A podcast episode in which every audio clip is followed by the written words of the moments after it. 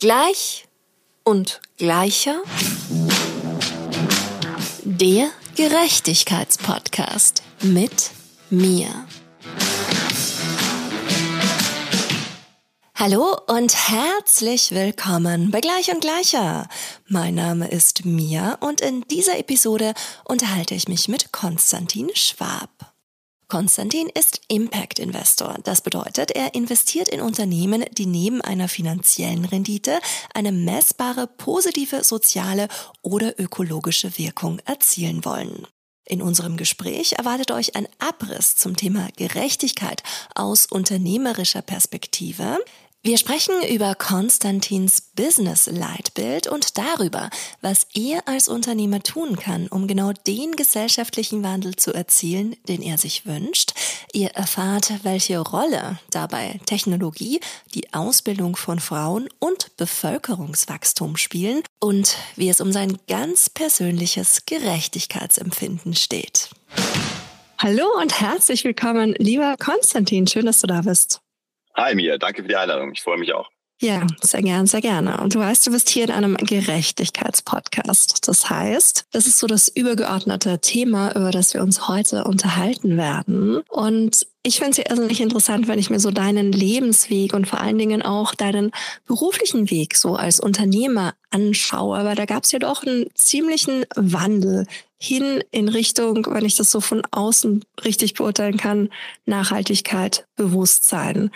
Gab es da irgendwie so einen Auslöser bei dir, wo du gesagt hast, so, ich möchte jetzt in eine andere Richtung gehen, bewusst und eher mehr Teil einer Lösung zu sein für viele Probleme als Teil des Problems an sich? Ja, du hast völlig recht, mir. In den letzten 20 Jahren habe ich natürlich einiges getrieben unternehmerisch und das ging äh, nicht gerade mit äh, ökologisch vertretbaren Themen los. Wir haben Haushaltselektronik übers Internet verkauft, mein Partner und ich in den Nullerjahren. Das war eine geschäftliche Opportunität, die wir wahrgenommen haben. Und ähm, ich bin eher durch Zufall nach dem Verkauf meiner ersten Firma in der Solarenergie gelandet und hatte dann eben die Möglichkeit, in den Nullerjahren 2007 mein erstes Solarkraftwerk zu errichten, aber wie gesagt rein opportunistisch als Kapitalanlage. Habe dann herausgefunden, dass mich das Thema sehr interessiert und habe darin auch großes Potenzial für die Zukunft gesehen. Und ähm, das, was du vermutlich auch in deinem heutigen Podcast beleuchten möchtest, äh, der Werdegang als Unternehmer und was ich heute mache, hat sich erst viel, viel später entwickelt und ähm, ist zugegebenermaßen von Anfang an nicht so geplant gewesen. Was würdest du sagen, was sind denn so Werte, nach denen du dich heute orientierst und wo du sagst, so, das macht so ein bisschen meinen Kompass aus, nachdem ich unternehmerisch entscheide? Also erstmal würde ich gerne einen kurzen Abriss zum Thema Gerechtigkeit geben, weil der Begriff für mich als Unternehmer ziemlich problematisch ist. Aus dem einfachen Grund, weil das Thema Gerechtigkeit äh, sehr beliebig interpretiert werden kann. Das sind Begrifflichkeiten wie zum Beispiel auch Freiheit, wir sehen, dass das von Parteien unterschiedlichster Couleur ganz anders verwendet wird, der Begriff oder auch genutzt wird. Und bei Gerechtigkeit ist es eben ähnlich. Da hat jeder ein eigenes Verständnis und das ist auch in Ordnung so in einer pluralistischen Gesellschaft. Aber für mich ist eigentlich die Frage eher, ist es sinnstiftend, was ich tue? Also insofern die Frage, ob es gerecht ist, die stelle ich mir selber nicht so sehr, sondern ich frage mich eher, ob es sinnstiftend ist. Und sinnstiftend ist für mich alles, was nachhaltig ist, weil nachhaltig bedeutet, dass wir diesen Planeten bewohnbar halten für zukünftige Generationen. Und darin sehe ich eben ähm, einen Sinn. Und das ist für mich eben mein unternehmerisches Leitbild. Ich versuche nur noch Dinge zu tun. Es fängt bei mir privat an, dass ich eben vor einigen Jahren mein Auto aufgegeben habe, selber kein Auto mehr fahre, mich in der Stadt nur noch mit dem Fahrrad bewege, wir als Unternehmen eben keine Flugreisen mehr bezahlen, sondern nur noch mit der Bahn reisen. Kürzlich war ich sogar bis in London mit der Bahn, also insofern, das geht alles. Und ähm, das versuche ich halt eben auch geschäftlich umzusetzen. Dadurch, dass wir eben Dinge tun äh, im Unternehmen und als Unternehmen, die diesem Ziel der nachhaltigen Bewirtschaftung dieses Planeten gerecht werden. Und das ist für mich sinnstiftend. Wow, okay. Vielen Dank auch auf jeden Fall für diese Ausführung und für die Interpretation oder für die Gedanken zum Thema Gerechtigkeit, weil es ist auf jeden Fall mega der wertvolle Gedanke. Und am Ende, ja, du hast total recht, eine riesen Auslegungssache. Und da bin ich auch immer so ein bisschen auf der Spur, das so herauszufinden, was kann so ein gemeinsamer Wertekomplex beinhalten. Und was würdest du sagen, was ist so dieser gesellschaftliche Wandel, den du dir wünschst mit den Werten, die du heute vertrittst? Und wie versuchst du vielleicht auch in den Unternehmen, die du aufgebaut hast und auch nach wie vor aufbaust, erfolgreich führst, umzusetzen, voranzutreiben? Also zum einen ist so, dass der gesellschaftliche Wandel, den ich mir vorstelle, ist mein Privatvergnügen, das ist mein Partikularinteresse und nicht zwingend das, was tatsächlich auch passiert. Und damit muss man auch umgehen können. Und natürlich ärgere ich mich darüber, dass bestimmte Dinge nicht so schnell gehen, wie ich sie gerne hätte. Aber zurückkommt auf die Frage, was Gerechtigkeit ist, am Ende haben wir uns alle eben entschieden, zumindest in vielen westlichen Industriegesellschaften, ein demokratisches Modell äh, einzuführen und auch zu leben. Und das bedeutet, dass diejenigen, die Mehrheiten haben, parlamentarische Mehrheiten haben, am Ende halt eben auch ähm, Entscheidungen treffen können und Gesetze auch ähm, umsetzen können. Das bedeutet also, ich selber für mich, wie ich vorhin schon kurz erzählt habe, würde mich darüber freuen, wenn wir den Planet nachhaltig bewirtschaften würden. Als Gesellschaft brauchen wir damit vermutlich länger, als es mir selber lieb ist. Warum ist das so? Weil der Umbau unserer Wirtschaft kurzfristig erstmal Kosten bedeutet. Kosten sind Menschen typischerweise nicht gerne bereit zu tragen oder können sie vor allem auch nicht tragen, auch nicht zu vergessen, weil gerade der Wunsch nach einem nachhaltigeren Lebensstil wird oft aus einer recht elitären Blase heraus formuliert. Das darf man auch nicht vergessen. Ähm, viele Menschen in meinem Umfeld die da relativ ähnlich denken, sind eben auch diejenigen, die sich das auch leisten können, diesen Lebensstil. Und das ist bei vielen anderen halt eben nicht der Fall. Also Stichwort ähm, Strompreisentwicklung, Gaspreise und so weiter. Nochmal darauf zurückzukommen, was ich als Unternehmer tun kann. Als Unternehmer habe ich da natürlich andere Gestaltungsfreiheiten. Ich bin kein Politiker, sondern ich bin Unternehmer. Das bedeutet, ich kann in meinem Unternehmen im Rahmen meiner Governance, die wir uns selbst auferlegt haben, wir haben Investoren, wir haben also einen Beirat, ähm, ich habe eine Geschäftsordnung. Es gibt viele Regeln, an die ich mich auch halten muss, obwohl ich selber größter Gesellschafter bin und auch Geschäftsführer bin, aber ich muss mich an viele Regeln halten. Im Rahmen dieser Regeln versuchen wir eben Dinge so umzusetzen, wie ich sie für richtig halte. Und auch im Unternehmen merkst du eben, obwohl wir als Unternehmen, als Wirelane aus meiner Sicht sinnvolle Dinge tun. Wir bauen Ladesäulen für Elektroautos und sind Teil der Mobilitätswende, die dringend erforderlich ist, um die Klimaziele zu erreichen. Aber trotzdem merkst du, dass es nicht jedem passt, wenn wir zum Beispiel montags und freitags, wir alle zusammensitzen und gemeinsam Mittagessen im Unternehmen, wir vegetarisches Essen bestellen, weil das ähm, als erzwungen wirkt, weil die Menschen sich da bevormundet fühlen. Und ich bin da in meiner Sicht auf die Dinge eben relativ hart. Und ähm, am Ende der Tage muss sich jeder natürlich auch selbst entscheiden, für welche Art von Unternehmen er arbeitet. Wir sind halt ein Unternehmen, solange ich das bestimmen kann, ein Unternehmen, das sich halt bestimmten Zielen verschrieben hat. Und äh, diese Ziele, das sind unter anderem halt eben die Einhaltung von Klimazielen und die Reduktion von CO2-Ausstoß. Und ähm, dem das nicht passt, der muss in einem anderen Unternehmen arbeiten. Apropos Ziele von Wirelane, da gibt's ja auch die lückenlose Ladeinfrastruktur für E-Autos, die ist ja auch noch gerade aufzubauen gilt. Magst du dazu vielleicht auch was erzählen? Klar, die lückenlose E-Ladeinfrastruktur ist Mittel zum Zweck, zum Zweck der Erreichung der Klimaziele, des Umbaus der Mobilität. Wir brauchen die Mobilitätswende. Alle sogenannten Assets, also die Verbraucher von Energie, müssen elektrifiziert werden. Und die gesamte Energie, die wir verbrauchen, der elektrische Strom, der muss eben aus erneuerbaren Quellen kommen. Und daran arbeiten wir mit Wyland jeden Tag. Genauso wie schon mit meiner vorherigen Firma Plan Energy, mit der ich Solarkraftwerke betreibe, nach wie vor seit 17 Jahren mittlerweile. Und ähm, das gehört für mich alles zusammen. Um nochmal auf diesen Gerechtigkeitsbegriff in der Wirtschaft zurückzukommen, glaubst du, dass im wirtschaftlichen System sowas wie Gerechtigkeit überhaupt existiert? Nein, ich glaube, der Begriff muss stets neu interpretiert werden. Und äh, gerade in wirtschaftlichen Systemen, wenn wir es mal ausweiten und von sozioökonomischen Systemen sprechen, dann glaube ich, gibt es so etwas wie eine Grundgerechtigkeit, die zum Beispiel auch im Rahmen unseres Grundgesetzes, wir haben nicht ohne Grund ein Grundgesetz, das humanistische Ideale sehr weit oben anstellt, weil wir eben diese düstere Vergangenheit haben in Deutschland. Und da glaube ich, da gibt es durchaus sowas wie einen Gerechtigkeitsbegriff, aber das ist eben eher im sozioökonomischen Bereich zu sehen. Im unternehmerischen Bereich im engeren Sinne, also was ist für mich der Unterschied? Der Unterschied ist, dass im sozioökonomischen Umfeld jeder betroffen sein kann. Da ist nicht jeder zwingend ähm, Subjekt, handelndes Subjekt, sondern auch manchmal Objekt. Und das ist eben für viele Menschen, die betroffen sind von Veränderungen des Systems, sei es Arbeitslosigkeit oder was auch immer. Ähm, es ist nicht immer einfach, Lösungen zu finden. Und ich bin der festen Überzeugung, dass wir als Gesellschaft eine gewisse Solidarität leben müssen und die auch gesetzlich verankert sein sollte. Das ist eine Thema. Als Unternehmer wiederum ist mir völlig klar, dass ich mich in einem Umfeld bewege, in dem diese Gesetzmäßigkeiten ähm, außer Kraft gesetzt sind, weil es dann nur um Wettbewerb geht am Ende der Tage. Wettbewerb im Rahmen der regulatorischen Möglichkeiten, um es ganz klar zu sagen. Ja, also wir bei Wirelin, wir machen das auch nicht, weil wir die Halsarmee sind, weil wir Geld verschenken wollen, ganz im Gegenteil, wir wollen Geld verdienen, wir sind ein Wirtschaftsunternehmen, aber wir glauben eben, dass die regulatorischen Rahmenbedingungen, die aufgrund der eingangs beschriebenen Herausforderungen, denen wir als Menschheit gegenübergestellt sind, uns die Chance geben, in diesen Bereichen, in denen wir tätig sind, sehr viel Geld zu verdienen. Und äh, das ist per Definition die Existenzgrundlage jedes Wirtschaftsunternehmens. Okay, verstehe. Und beim Geldverdienen, da habe ich auch noch eine Frage an dich, weil ich zum Beispiel überhaupt nicht bewandert war im Bereich der Treibhausgasquoten. Das hat mir erstmal überhaupt nichts gesagt und habe mich so ein bisschen eingelesen. Ist es immer noch ein Geschäftsfeld von euch, dass ihr damit handelt oder da aktiv seid? Absolut. Das ist ein wunderbares Beispiel für diesen regulatorischen Rahmen, den ich gerade erwähnt hatte. Die Bundesrepublik hat eben entschieden, dass wir zur Erreichung der sogenannten EU Fit for 55 Ziele, also der Reduktion von CO2-Emissionen um 55 Prozent von 1990 ins Jahr 2030 betrachtet, dass wir zur Erreichung dieser Ziele den Verkehrssektor CO2-neutral gestalten wollen. Und um den Verkehrssektor CO2-neutral zu gestalten, da sind sich alle einig mittlerweile, brauchen wir die Elektromobilität. Und die Elektromobilität braucht wiederum für den Hochlauf die Ladeinfrastruktur. Und jetzt stellt man sich eben die Frage, wie können wir das gewährleisten, ohne dass die Bürger, die Verbraucher, die Wähler davon direkt betroffen sind, also quasi durch eine Art von Umlagesubvention gibt es verschiedene Mechanismen.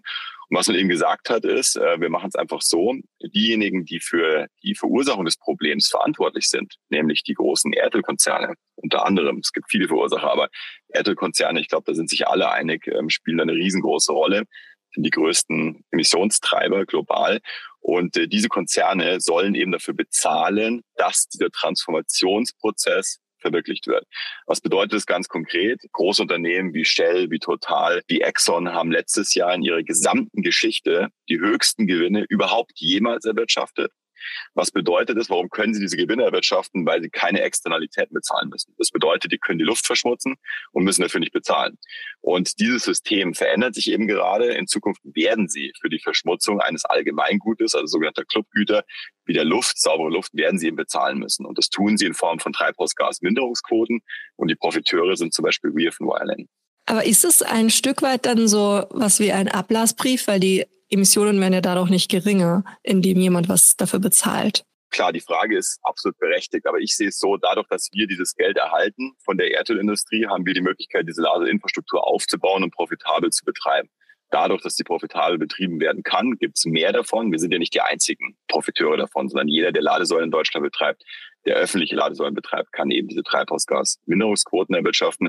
Das bedeutet also, Ladeinfrastruktur wächst, damit wächst die Elektromobilität, damit gibt es weniger Bedarf für Erdöl, damit sinken auch die CO2-Emissionen dass wir für diese Übergangsphase, in der wir diese Infrastruktur erstmal bauen müssen, natürlich von den Gewinnen, die die Erdölkonzerne erwirtschaften, profitieren.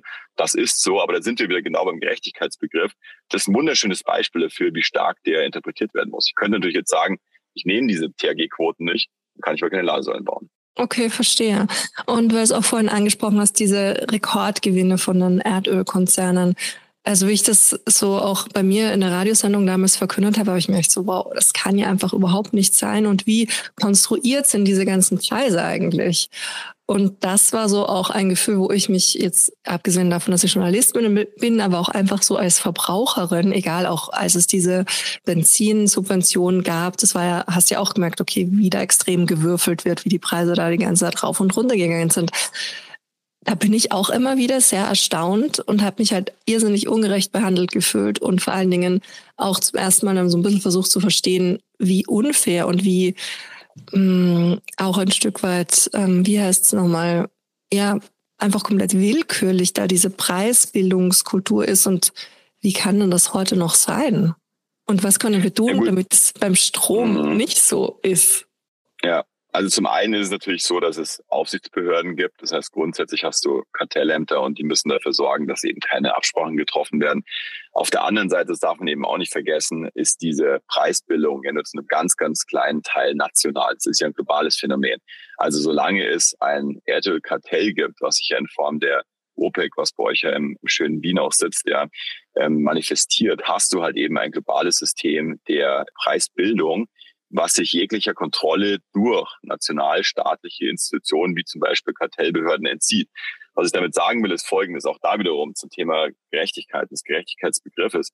Ich selber empfinde das auch als Ungerechtigkeit, dass Erdölunternehmen so viel Geld verdienen dürfen mit etwas, was dem Planeten schadet.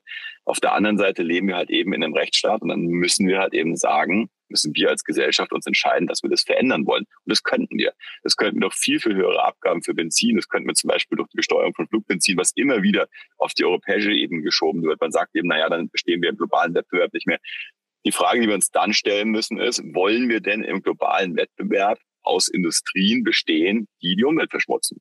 Das ist eine Frage, die müssen wir als Gesellschaft beantworten. Und solange wir die nicht zu Ungunsten dieser Industrien beantwortet haben, die Gewinne privatisieren und Kosten sozialisieren, wird es immer wieder Rekordgewinne von Erdölunternehmen geben. Hm, okay, verstehe. Und denkst du, dass es dann sowas wie eine gesellschaftliche Verantwortung braucht, sowas wie die Zivilgesellschaft, die du gerade erwähnt hast, die deine Entscheidung treffen muss, oder ist es eine klare Regelung von der Politik, die da einfach andere Maßnahmen setzen muss? Was denkst du? Oder ist es eine Mischung, dass es einfach, also klar, es gibt ja schon die ersten Maßnahmen und Regelungen, aber ja, auch wieder in der Zukunft. Also ich glaube, dass der Bürger, die Bürgerinnen sich das relativ leicht machen, wenn sie sagen, dass die Politik es zu regeln hat. Ich glaube auf der anderen Seite aber auch nicht, dass Kapital per se klug ist und vernünftige Entscheidungen im Sinne der Erhaltung des Planeten trifft. Ganz, ganz Gegenteil ist der Fall. Also was wir machen müssen ist, auf der einen Seite als Wählerinnen, Wähler ähm, unsere Stimme dafür verwenden, dass der Wandel in der Form kommt, wie wir uns das wünschen. Und zugegebenermaßen sind selbst die Parteien und die Partei, die ich typischerweise wähle bei deutschen Wahlen, ist, was diese Themen angeht, nicht radikal genug, weil es eben keine Mehrheiten für diese Meinung gibt. Also wenn du eine extrem hohe Besteuerung zum Beispiel von ähm, Mineralölen in Deutschland möchtest, äh, da bist du Teil einer mikroskopischen politischen Minderheit. Das muss man ganz klar so sagen. Und das bedeutet, dass wir auf der einen Seite selber an unserem Verbraucherverhalten was ändern können, ich bin zum Beispiel jetzt äh, morgen wieder in Wien und natürlich reise ich dann mit Zug hin. Das ist für mich überhaupt gar keine Frage, wie ich da hinkomme. Ja. Ich würde mich nie bei einer öfter Langstrecke ins Auto setzen oder jetzt ähm, nach Wien fliegen. Und ähm, ähnlich ist es natürlich auch als Unternehmer. Als Unternehmer kann ich halt eben, was ich vorhin ja kurz geschildert hatte, im Rahmen meiner Governance, im Rahmen der, der Regeln, die ich beachten muss, kann ich Entscheidungen treffen. Ich kann zum Beispiel sagen, ich schaffe Flugreisen ab dann gibt's vielleicht einzelne Vertriebsmitarbeiterinnen, die dann nicht mehr zu uns kommen, weil die sagen, nö, das ist mir zu blöd, ich habe keine Lust, wenn ich nach Hamburg muss, den ganzen Tag im Zug zu setzen. Das mag so sein. Dann müssen diese Mitarbeitenden, diese potenziellen halt eben bei Unternehmen arbeiten, bei denen es Flugreisen gibt. Aber da kann jeder für sich sehr wohl Entscheidungen treffen. Und genauso können wir natürlich über unseren Stimmzettel Entscheidungen herbeiführen. Okay, verstehe. Ja. Ich glaube nämlich auch am Ende ist es schon eine, eine Mischung, weil ich stelle mir auch immer vor, so dieses Beispiel, ja, wenn jetzt halt einfach von heute auf morgen niemand mehr ein Auto mit Verbrennungsmotor kaufen würde, was ja total utopisch ist, der Gedanke, aber wenn es so wäre, dann würde ja die Branche sofort ihre Berechtigung verlieren ohne dass irgendeine Politik irgendwas beschließen müsste in 100 Jahren. So. Aber ja, da ist es auch wiederum, finde ich, eine Frage von Bewusstsein und ein Aufzeigen von Lösungsansätzen und vielleicht auch ein Stück weit mutig sein und Veränderungen anzunehmen. Weil klar, wenn ich mich jetzt als Verbraucherin, die auf gar keinen Fall auf mein Auto verzichten will, nicht damit auseinandersetze, wo ich mein E-Auto in Zukunft aufladen kann und hm, ja, wird halt schwierig. Aber ich glaube, genauso das aus der eigenen Komfortzone rausrücken ist da entsprechend ziemlich wichtig. Aber was ich auch so spannend fand an dir, was eins von deinen Themen ist, ist ja dieses Wachstum auch in Zeiten von Knappheit. Magst du vielleicht ein bisschen ja. was dazu erzählen? Was fasziniert dich dran und wie ist das überhaupt möglich? Weil wir ja gefühlt ständig von der einen in die nächste Krise und somit dann in Knappheiten uns rein manövrieren.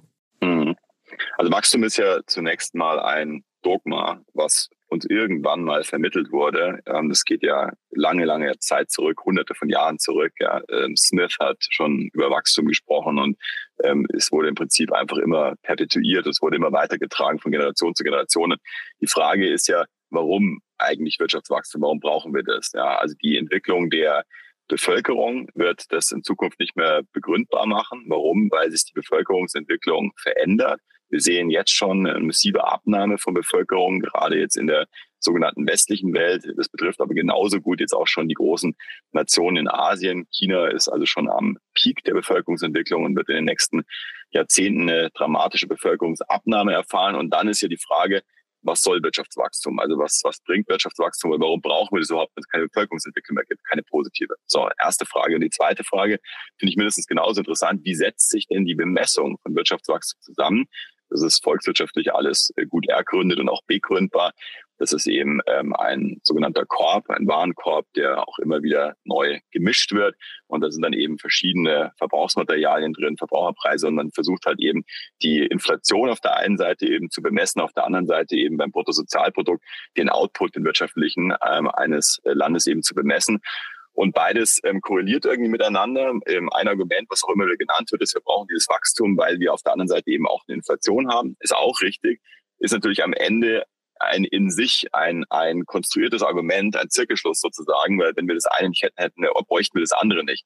Und ich glaube, was eben unter der Oberfläche passiert, was uns allen ja ein unterm Strich extrem komfortables Leben ermöglicht hat, sind technologische Fortschritte, die sich im Sinne des Wirtschaftswachstums, also des Bruttosozialproduktsentwicklung, einfach nicht abbilden lassen. Konkretes Beispiel, das Telefon, was du in der Hand hältst oder den Computer, den ich gerade benutze, der wäre vor zehn Jahren unerschwinglich gewesen. Unmöglich, äh, so ein Gerät als Privatverbraucher zu kaufen. Heute können wir uns das leisten.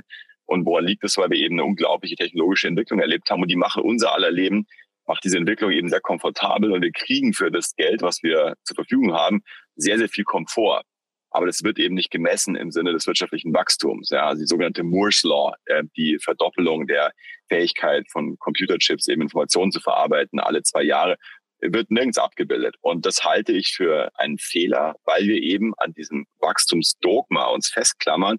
Und das bedeutet am Ende, dass wir unglaublich viele Ressourcen verbrauchen, weil das halt eben politisch gewollt ist, dass sich die Wirtschaft jedes Jahr um so und so viel Prozent weiterentwickelt. Und aus meiner Sicht können wir so nicht weitermachen. Das wird der Planet nicht überleben. Oder wir als Spezies werden es nicht überleben. Der Planet überlebt sicher, aber wir nicht.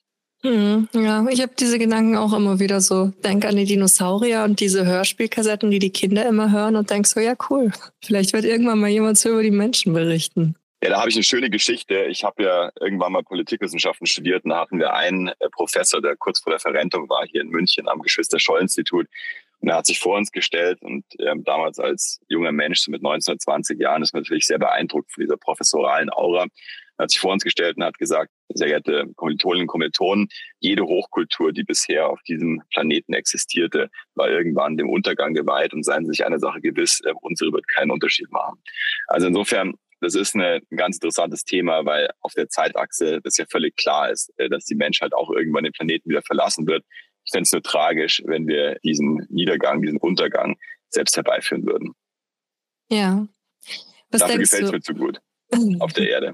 Ja, auf jeden Fall. Mir auch. Ich würde es mir auch für die Kinder wünschen. Ja, was denkst du denn? Wo liegt die Hoffnung? Was vor allen Dingen kann Technologie dazu beitragen? Du hast jetzt schon vorhin gesagt, Technologie, dieser Fortschritt ist etwas, was da in diesem wirtschaftlichen Wachstum nicht kalkuliert wird. Was erhoffst du dir von der Technologie auch gerade so in Sachen lebenswerten Raum erhalten für die Menschheit? Ja, Technologie alleine wird es nicht lösen. Das ist auch wiederum ein Irrglaube und das wird uns auch wiederum natürlich gerne vermittelt, insbesondere von sogenannten liberalen Parteien, die sagen, Technologie wird dieses Wirtschaftssystem, äh, was wir eben errichtet haben, in die Zukunft führen. Das glaube ich persönlich nicht. Ich hatte eine ganz interessante Diskussion dazu am Wochenende. Ich habe Freunde besucht in der Schweiz und mit dem 13-jährigen Sohn des Freundes von mir hatte ich dann eine Diskussion und ich habe ihm erzählt, dass ich unter anderem Solarkraftwerke betreibe. Und dann hat er zu mir gesagt, ja, aber die Solarmodule, die zu produzieren, das kostet auch Energie und das ist auch wahnsinnig schmutzig, weil da sind doch Rohstoffe drin. Also unglaublich, was die, die jungen Leute in dem Alter heute schon alles wissen und was für Diskussionen die dann eben anregen. Und damit hat er natürlich völlig recht. Und übergeordnet, was das dieses Kind damit sagen will, ist doch, alles, was wir produzieren, ist per se erstmal negativ. Also Konsum ist erstmal negativ. Und da kommen wir wieder zu einer wahnsinnig interessanten, auch steuerrechtlichen Debatte. Wieso wird dann zum Beispiel, zumindest in Deutschland, die Mitarbeiter in einem Unternehmen besteuert? Warum haben wir steuerliche Abgaben und wieso haben wir eine Mehrwertsteuer, die bei 19 Prozent liegt? Warum ist sie nicht bei 50 Prozent oder bei 80 Prozent? Warum wird Konsum nicht so teuer, dass Konsum am Ende, der das Schädliche ist, nicht mehr bezahlbar wird dass wir einfach viel, viel weniger Güter produzieren. Und warum machen wir nicht das, was wir eigentlich wollen, zum Beispiel Arbeit viel, viel günstiger? Also es ist eine, eine sehr, sehr spannende ähm, Diskussion und die Technologie an sich wird ganz sicher nicht die Lösung darstellen. Was ein Teil der Lösung ist, ist tatsächlich das Bevölkerungswachstum, also das abnehmende Bevölkerungswachstum, weil jeder neue Mensch, der geboren wird, natürlich Teil dieses riesigen Problems ist. Ich weiß nicht, ob du deinen Footprint mal berechnet hast. Ich war geradezu geschockt, als ich auf einer Reise mal in so einem Museum war, ging es um Ökologie und dann konnte man eben mit seinem persönlichen Verhalten, konnte man so ein paar Parameter eingeben Fliegst du in Urlaub? Wenn ja, wie oft? Äh, wie wohnst du? Wie viel Quadratmeter und so weiter? Und dann, ich dachte, ich wäre äh, tendenziell relativ nachhaltig unterwegs und dann ist dabei rausgekommen, dass wir 2,4 Erden bräuchten für meinen persönlichen Lebensstil. Also du merkst daran, es ist auf dem Wege einfach nicht lösbar und ich versuche mich wirklich zu optimieren. Da, dann denkt man natürlich wieder darüber nach und ich habe drei Kinder und ich liebe meine drei Kinder natürlich und ich will auch, dass die auf der Erde sind, aber wir werden es allein mit Technologie nicht lösen können. Deswegen brauchen wir eine sich verlangsamende Bevölkerungsentwicklung und die werden wir vor allem damit erreichen, dass wir Frauen besser ausbilden. Das ist ein ganz klarer Zusammenhang. Wenn wir Frauen besser ausbilden in vielen Teilen der Welt, dann nimmt die Bevölkerungszunahme ab. Also wir haben weniger Bevölkerungsentwicklung. Und was halt eben auch interessant ist bei der ganzen Debatte ist, dass wir aus einer sehr westlichen oder globalen Norden-Perspektive dieses Thema betrachten und immer die Furcht davor haben oder die Sorge haben, dass die Bevölkerung explodiert, weil der globale Süden wächst. Aber der globale Süden hat ja gar nicht diesen Footprint produziert, den haben wir produziert. Also ein ganz, ganz großer Teil aller jemals stattgefundenen CO2-Emissionen, die kommen hier von uns, vom globalen Norden. Und ob ein paar Milliarden Menschen, äh, jetzt mal ähm, überspitzt gesagt, im globalen Süden dazukommen, mit dem heutigen Footprint, wird am Ende keinen großen Unterschied machen. Die Frage ist, ob wir uns halbieren. Hm, okay, verstehe. Und diese Lösung darin, Frauen besser auszubilden, da ist dann Hintergrund der, dass besser ausgebildete Frauen weniger Kinder kriegen? Oder wie ist da die Theorie? Sowohl von den Vereinten Nationen gibt es eine große Studie darüber, als auch vom Wittgenstein-Zentrum. Äh, das ist ein ganz klarer Zusammenhang. Je besser die Bildung, desto weniger die sogenannte Geburtenquote. Und Grund dafür ist natürlich oft Landflucht, dass Frauen, die in Städten leben, einfach generell weniger Kinder kriegen, in dem Moment, in dem die selber eine Karriere machen, länger mit ihrer Bildung verbringen und dann später ins Berufsleben eintreten, natürlich weniger geneigt sind, früh und vor allem ähm, häufig Kinder zu kriegen. Also das sind ganz klar herausgearbeitete Zusammenhänge. Und ein schönes Beispiel, wie da wiederum dann auch die Technologie eine Rolle spielen kann. Ein Unternehmen, in dem ich investiert bin und äh, was ich sehr, sehr spannend finde, heißt Africa Green Tech. Und dieses Unternehmen baut sogenannte Solar Tainer äh, im südlichen Afrika, also in der Saalzone und südlich der Saalzone. Und in dem Moment, in dem so ein Solar Tainer, der landet dann wie so ein UFO, da kommt also quasi ein Lastwagen und auf einmal steht da so ein Container, so ein Seekontainer, dann wird der aufgeklappt, kommen Solarmodule raus, da ist ein Batteriespeicher drin und dann können die Leute auf einmal mit dieser Energie arbeiten, mit dem Strom. Dann gibt es auf einmal Werkzeuge, die elektrisch betrieben werden, dann gibt es eine Kühlkette, dann gibt es auf einmal einen Ofen, dann muss kein Holz mehr gerodet werden. Und dann entsteht auf einmal die Möglichkeit, sich auch fortzubilden, weil natürlich ist das Internet eine riesige Rolle spielt äh, bei Bildungskonzepten der Zukunft. Und ich glaube ganz fest daran, dass wir durch solche, und das ist wirklich eine, eine, eine Graswurzelbewegung, wenn du willst, da muss jetzt nicht irgendwie eine Regierung entscheiden, dass sie es macht, sondern kann jeder durch ein relativ kleines Investment sich beteiligen und hast auf einmal eine ganze Gemeinde im südlichen Afrika eben mit Strom versorgt und machst einen riesen Unterschied. Und da glaube ich ganz fest dran. Wow, okay, das klingt echt spannend. Um nochmal auf das Thema Frauen zurückzukommen, weil es ist doch eins von meinen Themen, deswegen würde mich irrsinnig deine Meinung dazu interessieren. Denkst du, dass das System, wie wir heute leben, dieses ja offensichtlich von Männern gemachte System, dafür verantwortlich oder dass es einen Zusammenhang dafür gibt? Denkst du, dass Frauen nachhaltiger wirtschaften würden, eben im Sinne der Klimagerechtigkeit, als das Männer aktuell tun? Ja, du das? Ja, glaube ich ganz, ja, ja glaube ich ganz fest dran. Das heißt, es wäre ja dann auch ein Lösungsansatz, generell Frauen dahingehend zu fördern und so ein ausgeglichenes Führungssystem weltweit zu etablieren, oder? Ja, es geht ja schon mal damit los. Ich meine, Stereotypen sind generell blöd und ich mag eigentlich keine Stereotypen und das gilt genauso für Geschlechter. Aber schau dir mal sowas an wie Mohamed Yunus zum Beispiel, Social Banking und Microbanking. Was haben die gemacht? Die haben an Frauen Kredite vergeben, damit die sich eine Nähmaschine oder was auch immer kaufen können und selbstständig werden, unabhängig werden. Warum haben die Kredite nicht an Männer vergeben? Und das ist leider die brutale Wahrheit, weil die es am nächsten Tag halt eben auf den Kopf gehauen haben. Das haben die auch versucht und ähm, dann wurde davon halt eben Alkohol gekauft oder Gambling oder was auch immer. Und das ist ein, ein sehr drastisches Beispiel dafür, dass ich schon glaube, dass es auch leider anscheinend mit dem Geschlecht zu tun hat tragischerweise. Und dann ist es auch so, dass das Risikoempfinden offensichtlich divergiert. Ich merke das immer wieder und das merkt man ja schon im Spiel.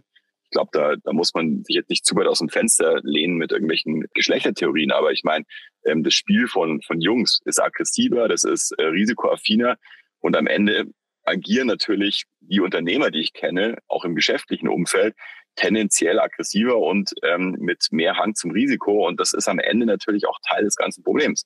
Wir versuchen, wir versuchen damit natürlich dieses Wachstumsdogma irgendwie aufrechtzuerhalten. Aber am Ende geht dabei eben auch sehr viel zu Bruch. Und ich glaube schon, dass eine paritätische Verteilung auf die beiden Geschlechter dann großen Beitrag zu einer Lösung darstellen könnte. Okay, cool. Ja, schön. Ich sehe das auch auf jeden Fall genauso. Und ähm, ja, wünsche mir da auf jeden Fall, dass noch mehr Wandel kommt. Machst du denn aktiv was, um Frauen in deinem Umfeld zu fördern? Ja, also ich habe zum Beispiel ähm, ein Unternehmen, was wir letztes Jahr erworben haben. Da teile ich mir die Geschäftsführung mit der Gründerin. Wir versuchen durch die Messung von Verteilung in den jeweiligen Ressorts im Unternehmen eben dafür zu sorgen, dass wir nach Möglichkeit paritätische Verhältnisse haben. Die Schwierigkeit, um es aber auch ganz offen zu sagen, gerade in technischen Berufen, ist in der Tat, äh, du darfst logischerweise nach deutschem Recht eben äh, nicht so ausschreiben, dass du ein Geschlecht bevorzugst. Das halte ich auch grundsätzlich für sehr sinnvoll. Das wird auch keinen, keinen Sinn machen, ja, zu sagen, wir wollen eine Frauen einstellen. Aber du hast halt eben bei bestimmten Berufen, wenn du jetzt sowas wie Embedded-Entwickler nimmst, ja, sehr technische Sachen, hast du eine 100 zu 1 Quote bei den Bewerbungen. Das macht es natürlich extrem schwer, ähm, diese Jobs paritätisch zu besetzen. Auf der anderen Seite, und, und da habe ich damals in meinem Politikstudium schon drüber forschen dürfen, ist es halt auch leider so, dass die Berufe, die dann wiederum sehr stark durch Männer dominiert sind, dazu neigen, höhere Einkommen zu produzieren, was natürlich wenn man so will, auch wieder genau daran liegt, ja, dass, dass die Männer dort eben mit ihrem etwas aggressiveren Verhandlungsverhalten halt eben auch diese höheren Einkommen durchsetzen und zum Beispiel die sogenannten Helferberufe, also wohlgemerkt nicht Hilfsberufe, sondern Helferberufe, also zu denen auch eben Ärzte gehören oder Sanitäter, dass da die Einkommen wo mittlerweile eben die Mehrheit Frauen darstellt, zumindest jetzt in Deutschland. Also gerade bei den Akademikerinnen, Ärztinnen, die haben einfach das bessere Abitur, dadurch kriegen sie durch den Numerus Clausus eher einen Studienzugang und sind halt die Mehrheit auch der Berufstätigen dort, ähm, sinken die Gehälter und sind im Vergleich zu anderen Berufen völlig abgehängt. Und das ist ein Riesenproblem. Dem versuchen wir entgegenzuwirken, dass wir das messen. Also wir messen für uns, obwohl wir nicht verpflichtet sind, was kriegen die Männer, was kriegen die Frauen, wie viele Frauen, wie viele Männer arbeiten in welcher Position. Bin ich mit einem Frauenanteil von knapp 30 Prozent zufrieden? Nein, bin ich nicht. Ähm, da arbeiten wir weiter dran. Und auch im Management. Ähm, ich habe zwar jetzt eine geteilte Geschäftsführung, eben mit besagter Gründerin. Aber im sonstigen Management sind wir sehr männerlastig und auch daran müssen wir immer weiter arbeiten. Aber ich glaube, allein das transparent zu gestalten und darüber zu sprechen, ist schon mal ein Schritt in die richtige Richtung. Die einzige Lösung wird es ganz sicher nicht sein. Und da kommen wir eben zu dieser viel diskutierten Frage, ob das eben gesetzlich verpflichtend sein sollte. Und dann sage ich bei börsengelisteten Unternehmen vermutlich schon. Ja, dann werden wir es vermutlich brauchen. Sonst wird sich nichts ändern. Ja, ich glaube vor allen Dingen, es wird sich halt dann wesentlich schneller was ändern. Weil wir sehen ja schon aus der Geschichte, dass die Selbstverantwortung da nicht unbedingt funktioniert. Absolut, ja. Und, und ich kann mir auch vorstellen, welche Argumente es dann dort gibt. Das werden ähnliche Argumente sein, wie die, die wir halt eben regelmäßig produzieren, wenn wir einen Bewerbungsprozess für eine bestimmte Rolle eben mal wieder nur Kandidaten haben. Ja, dann müssen wir halt woanders suchen oder müssen anders suchen. Ja, aber das bestimmte Dinge werden sich vermutlich nur ändern, wenn es wiederum Regulierung gibt. Ja, insofern, obwohl ich Unternehmer bin, bin ich kein Feind der Regulierung. Ganz im Gegenteil. Ich glaube, das ist ganz, ganz wichtig, dass viele Dinge reguliert sind. Ah ja, okay. Ja, cool, spannend. Also ich kenne es auch nur so zum Beispiel, ich bin jetzt auch gerade wieder dabei, so Panel Talks für die Orania in Berlin mit der hochkarätigen WissenschaftlerInnen zu besetzen. Und da ist mir natürlich eine Geschlechterparität auch irrsinnig wichtig. Und teilweise, du suchst halt Stunden um Stunden um Stunden um Stunden, weil halt einfach alle Vorsitzende in den führenden Forschungseinheiten, gerade wenn es um so technische Innovationen geht, ausschließlich Männer sind.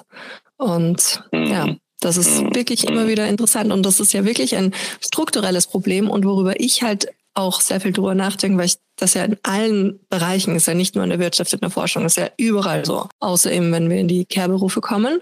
Aber das ist ja schon irgendwie interessant, sich über den Ursprung dessen auch Gedanken zu machen, weil wenn wir jetzt auf dieses Menschliche zurückgeht. Und klar, Männer und Frauen, die sind unterschiedlich und es gibt ja eindeutige Unterschiede zwischen Männern und Frauen, die sind festzustellen. Aber wie wir das dann hinkriegen im, in Form von, wie du sagst, Regulatorien oder einfach auch mehr Bewusstsein, so wie ihr das macht in eurem Unternehmen, was du erwähnt hattest, dass das gemessen wird, dass das transparent gemacht wird. Allein dieser Gender Pay Gap, der hier herrscht und wo es ja teilweise sogar verboten ist, sich im Unternehmen auszutauschen und gegenseitig offenzulegen, was die Personen verdienen, das ist ja auch ein Wahnsinn eigentlich. Ja, und das dient natürlich zur Erhaltung bestimmter Machtstrukturen, klar.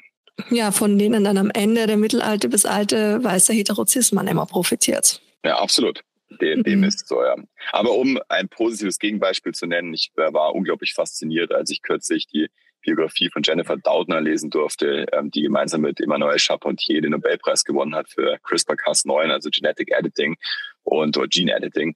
Und ähm, da sieht man, dass sich eben auch dort äh, die Dinge verändern. Am Ende der Tage diese Unterschiede, ja, die gibt's und es ist auch wunderbar, dass es die gibt. Die Frage ist ja nur, ob wir das als positiv oder als negatives wahrnehmen. Und genauso gibt es den kulturellen Unterschied zwischen jemandem, der in Uganda aufgewachsen ist und jemandem, der in Österreich aufgewachsen ist. Aber ist das was Negatives oder was Positives? Und das ist eine Grundeinstellung. Ich glaube halt, dass es was Positives ist und dass die äh, Macht und Intelligenz der vielen eben viel mächtiger ist als die Intelligenz der wenigen oder der ähnlichen. Und das ist eine Grundeinstellung, die man entweder hat oder nicht hat.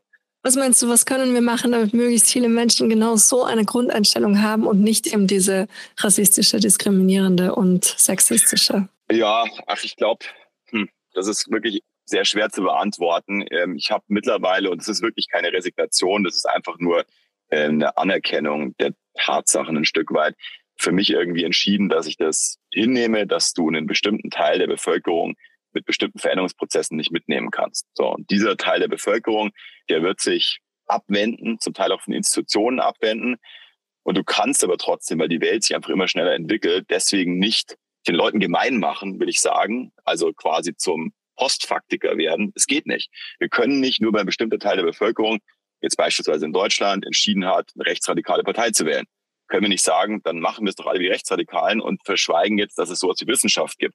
Das wird nicht funktionieren. Also insofern, ich habe mich damit ein Stück weit abgefunden. Es darf halt natürlich keine Mehrheiten geben, äh, in der derartige Konstellationen wirklich die politische Agenda dann bestimmen. Aber dass es eben einen bestimmten Teil der Bevölkerung gibt, ähm, das, das wird, ist wohl und wird wohl so sein. Aber ich habe auf der anderen Seite so viele positive Erlebnisse jeden Tag äh, mit so vielen schlauen Menschen. Deswegen bin ich insgesamt grundoptimistisch. Und diese Minderheit, die wird es wohl ertragen müssen, von einer Mehrheit reagiert zu werden, die anders als sie denkt. Hm, okay, ja gut. Das lasst uns dann ja auch auf jeden Fall, also mich und dann hoffentlich auch die Hörerinnenschaft positiv gestimmt sein. Aber ich bin sowieso grundsätzlich positiv gestimmt, was das alles betrifft, weil ich eben wirklich glaube, so dieses Bewusstseinsbildende, dass das so unglaublich wichtig ist und vor allen Dingen auch die Erkenntnis, dass halt das nicht mit Verlust zu tun hat, egal ob du eben ein Mann bist, der vielleicht irgendwie ein bisschen was von seiner Macht abgibt, einer Frau zugunsten oder wie auch immer, in was für einer Form du dich dafür mehr Gerechtigkeit entscheidest, das ist am Ende etwas, von dem auch immer der oder die Gebende total profitiert. Mhm. Ja, definitiv. Sehe ich ganz genauso. Und du spürst auch, wie sich im Laufe des Lebens dann ein Sinneswandel einstellt. In, gerade in den frühen Phasen des Lebens, und ich bin jetzt irgendwo in so einer mittleren Lebensphase, ich spüre das auch ganz deutlich, ähm, in der das Weitergeben einfach genauso viel Freude bereitet wie das Aufnehmen. Also ich lerne nach wie vor sehr viel und lerne auch wahnsinnig gerne, aber ich merke auch, wie es mir immer mehr Freude bereitet, eben Dinge weiterzugeben. Und ähm, ich glaube, gerade in so einem heterogenen Umfeld mit sehr, sehr vielen unterschiedlichen Einflüssen profitieren halt eben alle, die mit einer gewissen Grundeinstellung da dran gehen, extrem davon. Sowohl, weil sie halt eben viel neue Informationen aufnehmen und eine steile Lernkurve haben, als auch, weil sie halt eben viele Informationen teilen können. Ja, total, total. Und was ich bei dir auch so schön finde, jetzt diese Faszination auf der einen Seite am Unternehmerinnentum und auf der anderen Seite eben so dieser Hunger nach eben nachhaltigen, nach sinnvollen, nach sinnstiftenden Unternehmungen, die du unterstützt. Was würdest du sagen, woher kommt das? Was treibt dich an? Was gibt dir die Power, da immer weiterzumachen, immer weiter zu gehen und dich immer wieder in so neue Projekte reinzuwerfen? Ich glaube, das ist was sehr Menschliches. Wir sind alle extrem neugierig, jeder auf seine Art. Und bei mir hat die Neugier halt immer wieder zu der Gründung von Unternehmen geführt. Meistens war es irgendein Problem, was ich erkannt habe, was ich lösen wollte. Und das in Kombination mit einer gewissen Neugier für Naturwissenschaften. Ich habe eben Politikwissenschaften studiert und habe seitdem gefühlt immer so ein Wissensdefizit in Naturwissenschaften und versucht es eben seit mittlerweile 20 Jahren irgendwie aufzuholen. Aber mir gelingt es natürlich nicht, weil mir eben die akademischen Grundlagen fehlen jetzt in, in Biochemie und Physik und so weiter. Aber ich finde es einfach unglaublich interessant und es gibt so viele Möglichkeiten, ähm, sich da eben weiterzubilden, weil eben auch diese Strukturen, diese akademischen Strukturen so aufgebrochen wurden. Ja, also was alleine Khan Academy, ist vielleicht ein Begriff, ja, also fantastisch, was für Online-Lernmöglichkeiten es gibt, egal zu welchem Thema, du kriegst zu allem fantastische Videotutorials ähm, oder halt eben gute äh, Lectures. Und ähm, das macht mir wahnsinnig viel Spaß und manchmal entsteht eine Firma dabei. Aber ich glaube, insgesamt ist es nichts Ungewöhnliches. Das ist jeder, jeder Mensch ist neugierig. So sind wir auf die Welt gekommen und das macht uns eine sehr besondere Spezies auf diesem Planeten. Ja, das stimmt, auf jeden Fall. Und wenn ich mir so deine Geschichte anschaue, habe ich mich auch eine Frage gestellt, die ich auch hier allen meinen Gästen an dem Podcast stelle, nämlich die nach der persönlichen Erfahrung in Bezug auf Gerechtigkeit. Bist du immer gerecht behandelt worden oder hast du das Gefühl, dass dir viel Gerechtigkeit widerfahren ist oder war schon auch oft so eine Situation, wo du dir gedacht hast, System, nein? Mein Gerechtigkeitsbegriff und Empfinden hat sich verändert. Ich habe definitiv des Öfteren das Gefühl gehabt, ungerecht behandelt worden zu sein. Aber mittlerweile denke ich mir, dass, dass mir einfach ein Stück weit auch der Pragmatismus gefehlt hat. Und das sehe ich wirklich so. Das, da bin ich ein Stück weit geläutert. Und ich versuche eigentlich mittlerweile grundsätzlich, mich, wenn ich in einer Konfliktsituation bin, mal in die Rolle des anderen zu versetzen, auf dessen Stuhl zu setzen. Und das hilft unglaublich, dieses Rollenspiel, sich einfach mal kurz zu überlegen, warum macht er das? Die allerwenigsten Menschen sind ja pathologisch krank und böse oder was auch immer, ja, sondern der hat halt seine Interessen und die hat ihre Interessen und ich habe meine Interessen und am Ende, das ist wirklich egal, ob man mit einem Polizist auf der Straße spricht, äh, der einen wegen einem Verkehrsdelikt jetzt irgendwie einen Strafzettel geben will oder ob man das irgendwie in der Bäckerei erlebt oder halt eben im Zusammenspiel mit Mitarbeitenden. Am Ende der Tage sind wir, glaube ich, alle sehr stark von persönlichen Interessen geleitet und dieses Gefühl, ungerecht behandelt zu werden, so eine Viktimisierung, ähm, das sollte man grundsätzlich hinterfragen, weil es gibt wirklich nur ganz, ganz wenige Situationen im Leben oder auch ganz, ganz wenige Beispiele, ja, wenn jemand zu Unrecht in den USA zu Tode verurteilt wird, das ist sehr dramatisch und ähm, ich glaube, darüber müssen wir nicht diskutieren, aber das sind sehr, sehr wenige Fälle und zumindest in unserer rechtsstaatlichen Verfassung. Ich rede jetzt nicht von anderen Teilen der Welt, in denen es himmelschreiende Ungerechtigkeit gibt, aber ähm, in unserem Umfeld ähm, erfahre ich eigentlich äh, am Ende sehr, sehr viel Ausgewogenheit und wenn man das Gefühl hat, ungerecht behandelt zu werden, dann lohnt es sich zumindest im wirtschaftlichen Tun sehr oft sich auf den anderen Stuhl zu setzen. Hm, okay. Ja, und dieser Punkt von der Viktimisierung, den finde ich auch besonders spannend. Ja, das ist echt cool, weil das hat ja auch viel damit zu tun, wie ich damit umgehe, mit meiner Opferrolle oder eben, ob ich mich überhaupt selber in diese ungerecht behandelt gefühlte Opferrolle hineinversetzen will, was ich tue mit der Situation, wie ich damit umgehe und was dann am Ende so ein Pragmatismus ist, der dir hilft, besser in der Situation umzugehen oder mit der Situation umzugehen, dann ist das ja auch wieder ein Stück weil das, was die Situation für dich und deine Lebensrealität dahingehend beeinflusst, dass du es anders wahrnimmst. Ja, sehr schön gesagt. Und es ist eben ein sehr weit offenes Spektrum. Wenn du, ich finde Warren Buffett zum Beispiel auch sehr spannend. Es gibt ein Buch, eine Biografie, Snowball ähm, heißt die. Und Warren Buffett ist ja bekanntermaßen einer der reichsten Menschen der Welt. Und Warren Buffett sagt ja ganz klar, wäre er nicht genau dort geboren worden, wo er geboren wurde, dann wäre er natürlich nie der reichste Mensch der Welt geworden. Ja, also insofern, da gibt es ja ganz, ganz viele Zusammenhänge, die dazu führen, dass sich die Dinge so entwickeln. Er geht damit eben so um, mit, mit diesem Blessing, also eben diese, diese Schicksalsgunst, die ihm widerfahren ist, dass er halt eben Amerikaner ist und genau in dieser Wirtschaftsperiode auch irgendwie geboren wurde. Er geht damit so um, dass er halt eben sehr, sehr viel spendet, Teil der Giving Pledges. Aber auch diejenigen, die jetzt nicht Warren Buffett sind, nicht in den USA geboren wurden. Weißt du, wir wurden in Europa geboren.